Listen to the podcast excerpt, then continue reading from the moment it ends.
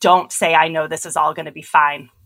Do say things like, I don't know what to do, but I'm ready to learn with you. I'm here for you right this second. I want to help figure this out. Making promises, whether it's like the most human reaction, which is just to want to say everything's going to be okay, that's so human. It's not like a malicious don't, it's just a not helpful for the person on the receiving end who is experiencing things that we can only begin to imagine. That's Rebecca Nellis, Executive Director of Cancer and Careers, a nonprofit that empowers and educates people with cancer to thrive in their workplace. Nearly half of cancer diagnoses are made in adults between the ages of 20 and 64, prime employment years. Those diagnosed while working have the same questions How do I tell my boss? What will my coworkers think? How do I balance work and treatment? What can I expect from my employer? These are the questions that Cancer and Careers was founded to address. With more people being diagnosed and living longer with cancer, we'll speak with Rebecca about the life cycle of cancer intersecting with work, from initial diagnosis through treatment, potential leave of absence, and return to work. I'm Luann Heinen, and this is the Business Group on Health podcast conversations with experts on the most important health and well being issues facing employers. My guest is Rebecca Nellis, Executive Director of Cancer and Careers, a nonprofit created to support people working with cancer diagnoses. Today's episode is sponsored by Accolade. Accolade provides personalized healthcare services to millions of people and their families through virtual primary care, mental health support, expert medical opinion services, and care navigation. Accolade is purpose built to support health equity, creating personal and trusted connections with each member to identify and address barriers and guide them to the right care. Hi, Rebecca. Welcome to the podcast. Really glad you're here today. Thank you so much for having me. I'm, I'm excited to be here.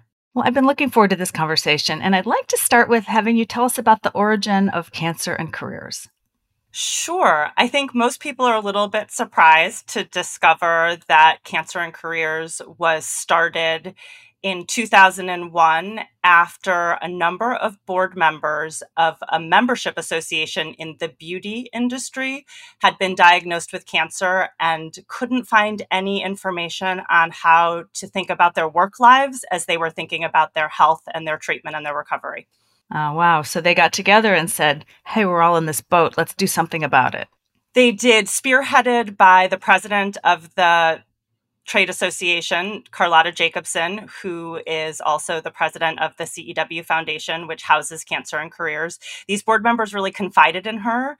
They talked to her about the challenges they were facing with work. And these were women who had broken glass ceilings and had achieved huge things in their professional lives and didn't want to give up work and assumed that if they were finding this challenging, then everybody else must be too. And that's really what drove the impetus to fill that white space. Mm, love that. Well, talking about cancer as one disease is problematic. How do you navigate that?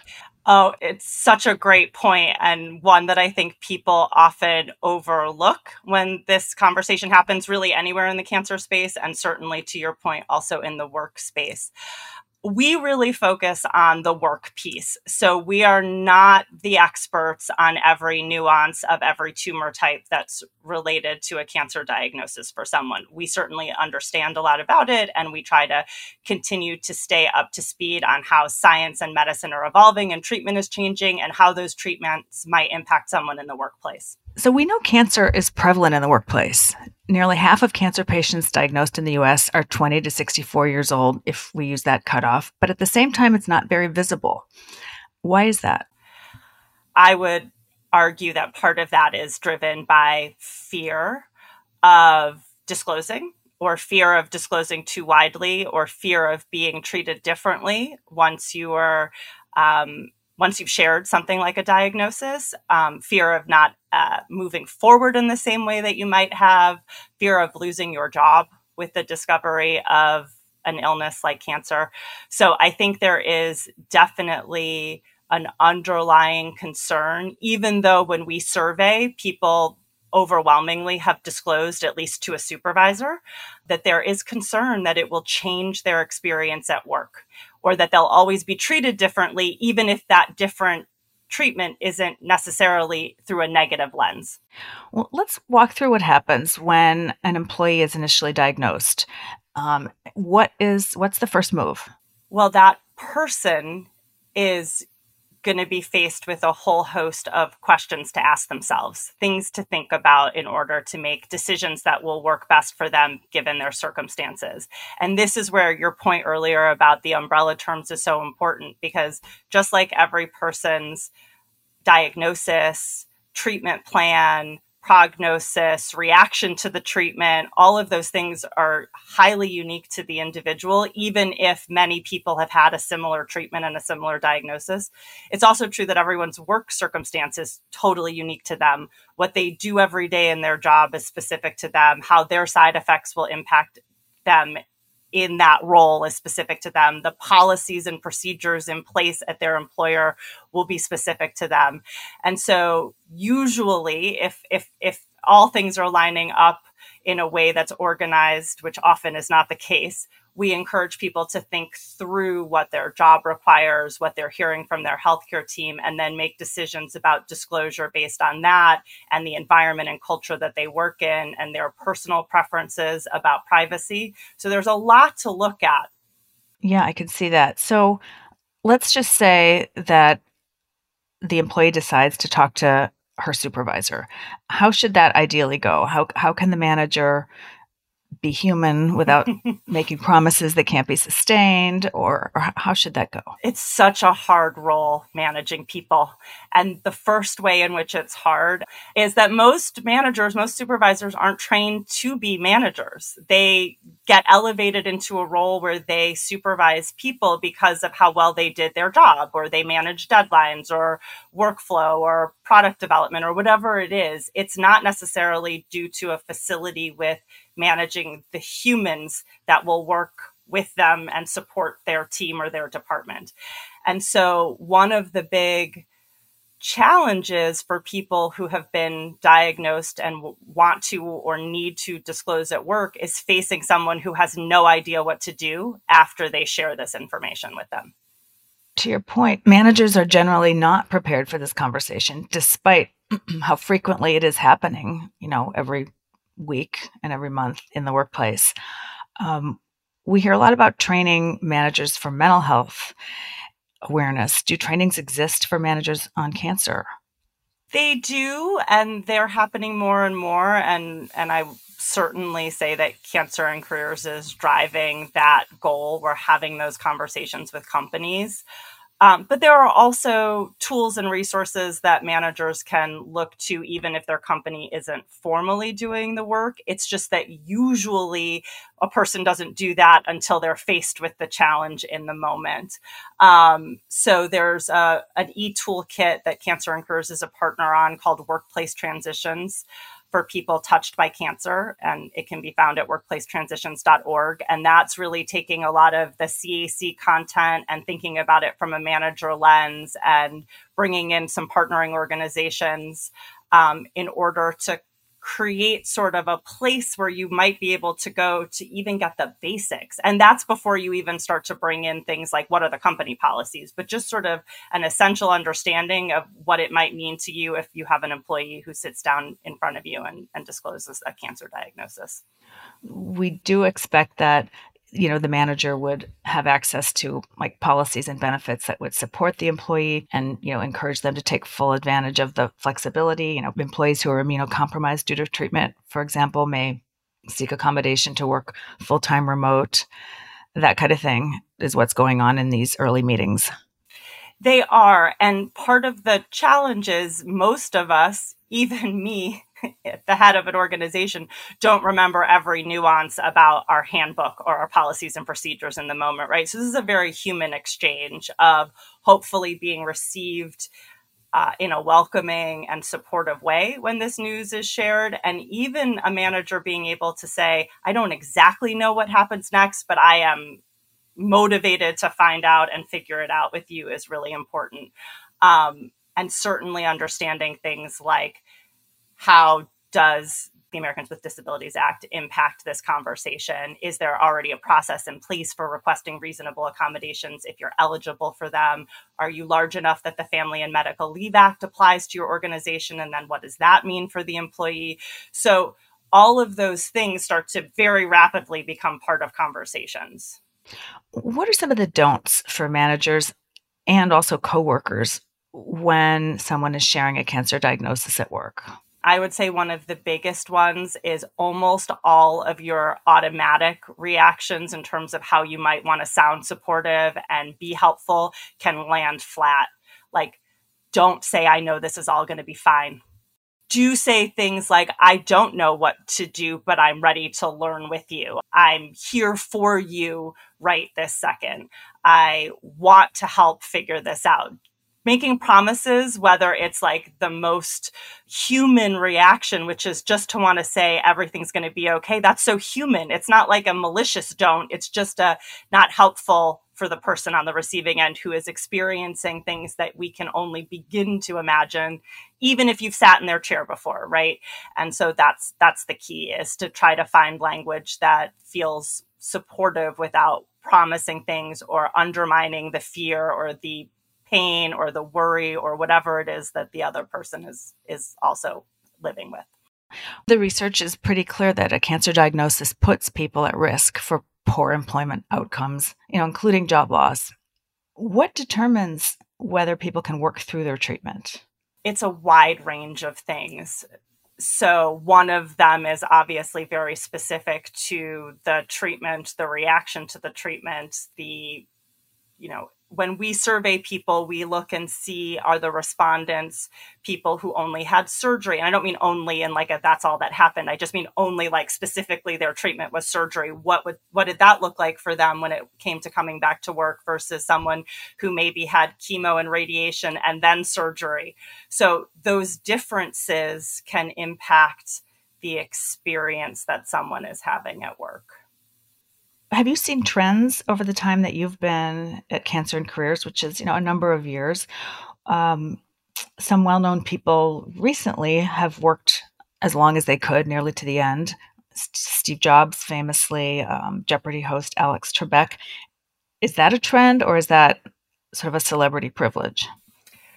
Oh, that's a great question. I would say absolutely things have evolved.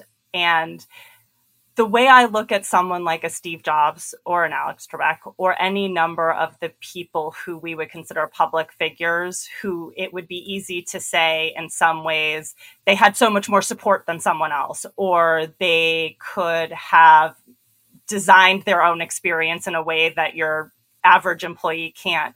I would argue that what they show us is that work isn't solely about your paycheck and your health insurance and the benefits that come with all of that. It is absolutely partially and maybe for some people the majority of why work is important. But there are all these other things that make work important to a person that speak to their identity their contributions in the world their sense of community.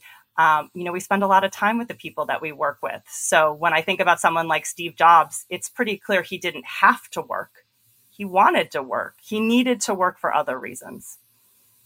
You know, that's a wonderful point. And it reminds me, you've said in the past that well meaning employers trying to be supportive used to try to get people on disability quickly. I think you've sort of explained why that's not necessarily the best initial step. You know, in the early days of cancer and careers, that was sort of the thing we were hearing the most was, you know, really genuinely employers who had the ability to say to someone, let's get you out on disability, were doing that thinking that that was what the employee wanted. Um, and in fact, healthcare providers were also very leaned into that, you know, get the time off if you can, and we'll focus on treatment and recovery, which is by no means a bad thing or a thing people shouldn't choose to do. The challenge was not every employee faced with both work and cancer and their life wanted to be out on disability, wanted to be separated from the work part of their lives, the normal part of their existence. And so, really understanding what an individual employee is looking for and then driving them towards the policies and procedures and opportunities that the company has based on those goals is the recommendation we have now. I'm speaking with Rebecca Nellis, who leads the nonprofit Cancer and Careers, founded in 2001 by the Cosmetic Executive Women Professional Association and the associated CEW Foundation. The inspiration for what became Cancer and Careers came from a Cosmetic Executive Women board meeting, where the board discovered that five of its 40 members were facing breast cancer diagnoses. This group of action oriented women decided to create a nonprofit to support others coping with cancer in the workplace. This is the Business Group on Health podcast. I'll be back with Rebecca right after this. This podcast episode is brought to you by Accolade, a leading provider of benefits navigation and care delivery services to employers of all sizes. In the U.S., 65% of workers face unmet care needs and 76% don't understand their benefits. Despite many benefits strategists' best efforts, employees face a healthcare system that is reactive, transactional, and ill equipped to care personally for them and their families. Accolade has spent more than 15 years engineering a better healthcare experience, one that predictively engages members to understand their care needs, proactively navigates them to quality care and informed healthcare decisions, and addresses barriers to taking healthcare actions, all while delivering an exceptional, personalized experience. Accolade is engineered to care. Visit accolade.com to learn more. The role that work plays in our identity, our purpose, our connection to others, um, you know, giving meaning one reason many people are working longer, to your earlier point, and also valuing work for more than the access to healthcare and, and financial security it offers. If I could just give you a little nugget, we have some hot off the press data from this year. Every year we survey the community of people who have worked during and after a diagnosis and treatment. And consistently, we hear that financial reasons are obviously a driver, health insurance are a driver, but sense of purpose, desire for things to feel as normal as possible, currently feeling well enough to keep working are all drivers. And this year, 64% of the people who responded to the survey believe that people who've been diagnosed with cancer want to work, that that is something they want to do. These numbers are, as I said, remarkably consistent. And I think important to recognizing we shouldn't use our own assumptions to stand in the way of letting our employee tell us what they would most like to be able to do, and then working together to see what's possible and realistic for both sides of that conversation. Ah, well said. So, two thirds of people would like to come back to work, let's say after a leave. But something I want to ask you about I've heard from survivors in my circle that the end of treatment, you know, getting ready to go back to work, can be paradoxically associated with acute anxiety because the fear of illness doesn't go away when treatment stops. And at the same time, your friends, your colleagues, maybe your, even your family is expecting a return to self. And then that self may be experiencing a whole new normal. It's important to note that the experiences are different for people who choose to work during active treatment and people who choose to take some amount of time off and then go back to work, either in an existing job or in the universe where you look for a new job after your cancer experience. So each of those points are different.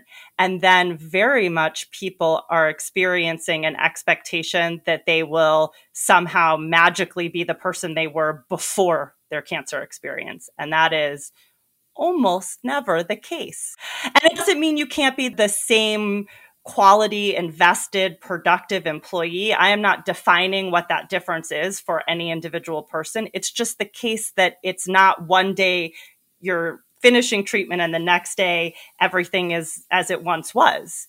Your body may still be reacting to things related to your treatment. Side effects go on for a long time for some people, those accommodations can still be possible even after active treatment, right? So, like, there are so many layers to this. And it's so important and so hard when a person is facing people at home or at work who think that suddenly things should be this whole other way now because of this kind of arbitrary point in time. What can a workplace do? And maybe you have some survey data on this point to support an employee returning after treatment first of all, having some kind of return to work process. You know, we have heard some stories anecdotally about people coming back from work. Let's say they took, you know, six weeks off and like the mountain of things waiting for them to jump right back into is so high because no one has really thought about how to onboard someone, reorient them, you know, make sure that they can get their feet under them and jump back in. It doesn't mean they won't jump back in and be able to do their job, but think about when you come back from vacation for a week and how you feel overwhelmed by going through your inbox. Yeah. And it also depends on whether that person had disclosed, disclosed widely. Does everyone know why they were away from work? do only a couple of people know? There are so many layers to consider when you think about how to support and welcome someone back to their workplace. You know, we've been talking almost implicitly assuming people have some level of flexibility, maybe can work remotely. Let's talk a little bit about about frontline workers, you know, healthcare workers, those who lack that kind of flexibility. It's very easy to fall into the idea that quote unquote everybody works in an office or at a desk when of course we actually know everyone does not and certainly the COVID-19 pandemic showed us the difference between the people who need to get up and go work in the grocery store so that the panic that there won't be enough food for everybody sheltering in place isn't a reality, right? And so it is a different equation to a degree, absolutely. But some of the things that need to be remembered about any kind of job is the ADA doesn't just support office workers and their need for a remote work opportunity. The ADA is about providing access to accommodations that make the essential functions of someone's job possible if they've got the support that they need to do it. Um, so it could be the ticket taker at the movie theater needs a stool, even though traditionally they stand. It sounds really small. I'm not saying it is small to that person or that it isn't an accumulation of a series of modifications to someone's job, but you really need to remember that that applies across any job type. Mm-hmm. Okay, good example. Um, the other thing, in terms of risk for poor employment outcomes or non employment a couple years post diagnosis, at the top of the list are people with lower education at lower income levels, older workers, and BIPOC. Anything to say about that? I think all of these things have an intersectional quality. So, one of the things that we did this year was really be able to look in our survey data at the difference between some of the races that we were able to survey and ethnicities we were able to survey. So, what I mean was, we can now actually look in the 2022 data and see the distinct difference in experiences being articulated between the people who answered the survey and identified as white and the people who answered the survey and identified as black or Hispanic. And there are differences. For instance, we were talking about return to work. About 25% of people across the survey would consider leaving their current job if they were required to go back to working in person for one that would allow them to work from home. But that number is actually much higher for the Black and Hispanic respondents, for people currently in treatment, and for female adults. So you can start to see where those differences show up when you start to drill down in the data, and the experiences are different. And we also know there are disparities in, like, for example, breast cancer outcomes for Black women and white women. So we have differences and disparities, and then we have differences in sort of um, successful return to work. What are the trends looking like? It's really hard to say when you feel like you're sort of in the middle of a moment, if that makes sense. So I hope the fact that we're talking about it more and that the conversation about diversity, equity, and inclusion has been broadened to broadens probably the wrong word, mm-hmm. but includes these inter- intersectional experiences. Disability is part of that conversation. Race and ethnicity is part of that conversation. Gender identity is part of that conversation. And the more we start to look at the drill down, so Cancer and Careers is a great example. While we've always known that there were distinctions, we've never been able to take the same data set and pick it apart with enough representation in it to look at differences before 2022. So I'm happy to point to us as a slowly evolving space because for a long time we thought, given how niche our topic was, the biggest thing we could do is scream loudly that work is an important part of the survivorship dialogue.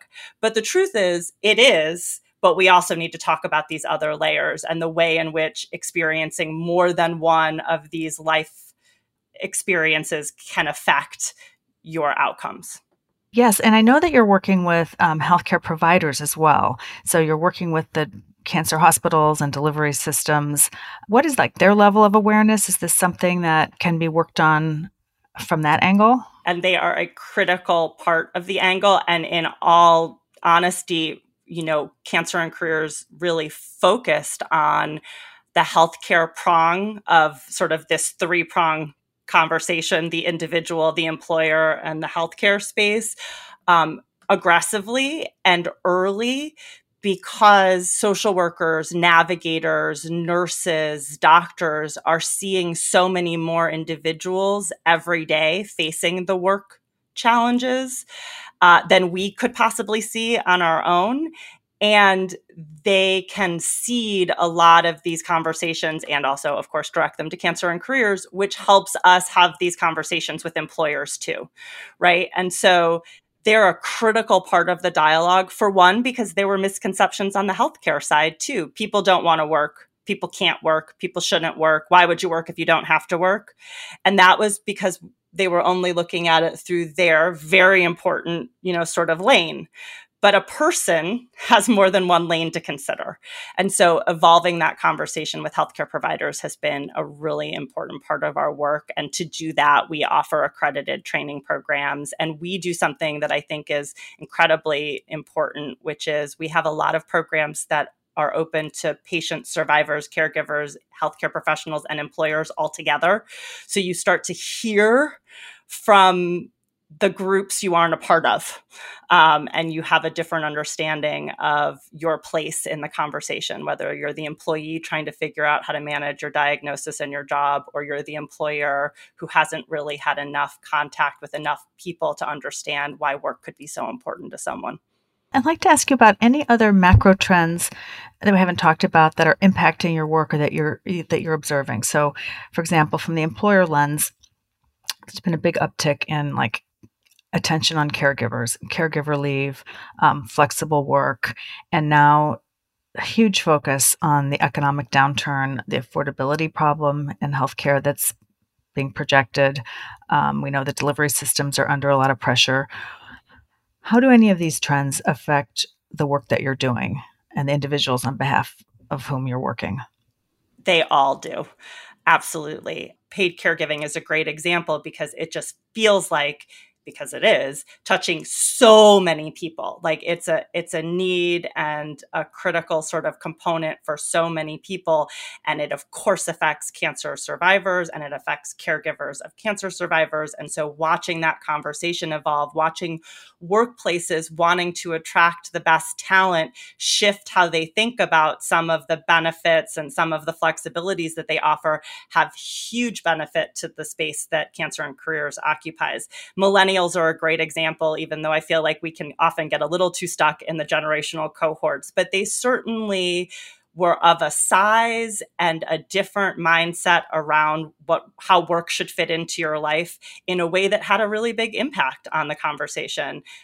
COVID 19 certainly changed the idea that people hadn't experienced illness in the workplace or a massive shift in how we work. And that has huge benefit to the population we serve who has been managing illness in the workplace all along. A little silver lining. Yeah, well, you have to find them somewhere. I think it's really important, even when you're sure if you could change something, you would have not had that happen at all. But the upside is remote work isn't something people think is being faked. There was a whole stretch of time in my life doing this work where people kind of looked at me like maybe I was gullible in thinking that remote work could be more widely accepted and utilized. Um, And then look what happened. Oh, and you're vindicated. Yes. I do feel that way. I, I will also say to you just one other one that I think people sometimes maybe overlook in not on the political end of it, but in terms of those kind of macro changes people's relationship to their job because of their health insurance shifted some after the Affordable Care Act, mm-hmm. right? It didn't mm-hmm. change all of it.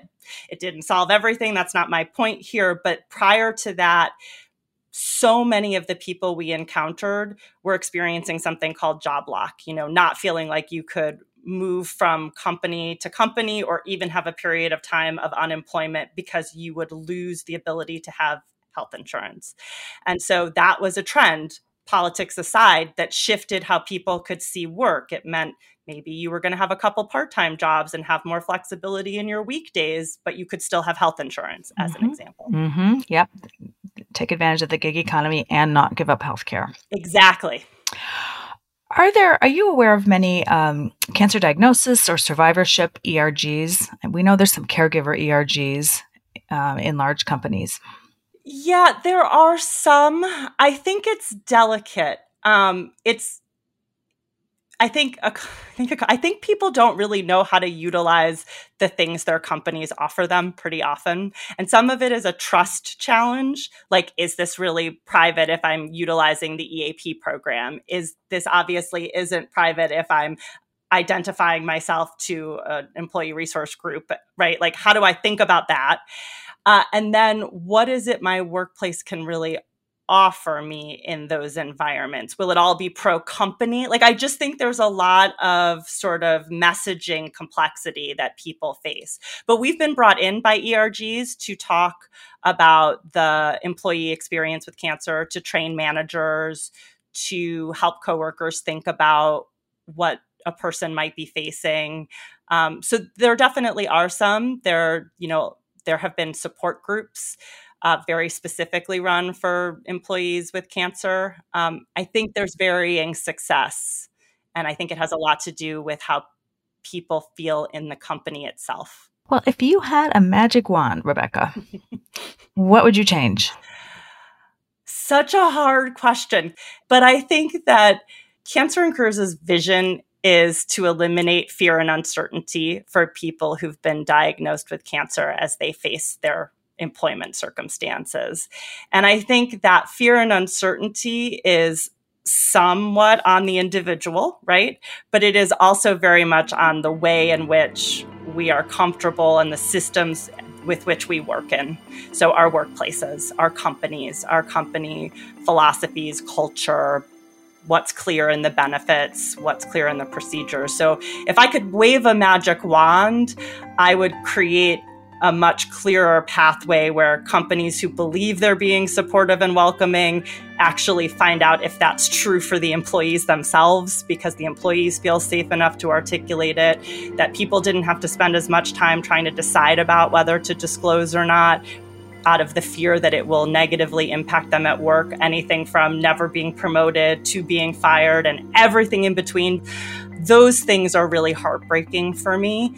And if I could change something that wasn't just solve it all, developing better pathways to make the employee who is facing something so challenging in their life and their health easier at work without so much rigmarole would be a goal of mine which is, of course, what Cancer and Careers is trying to do every day with all of these prongs, but we're very small. So if I had a wand, I could make expedient time of it. Well, that's a beautiful wrap. Thank you so much, Rebecca. It was wonderful speaking with you today. Thank you for giving this topic and this conversation the time. I'm so grateful to have been invited. I've been speaking with Rebecca Nellis of Cancer and Careers, an organization whose mission is to provide cancer patients and survivors with the information, tools, and services they need to navigate work after a cancer diagnosis.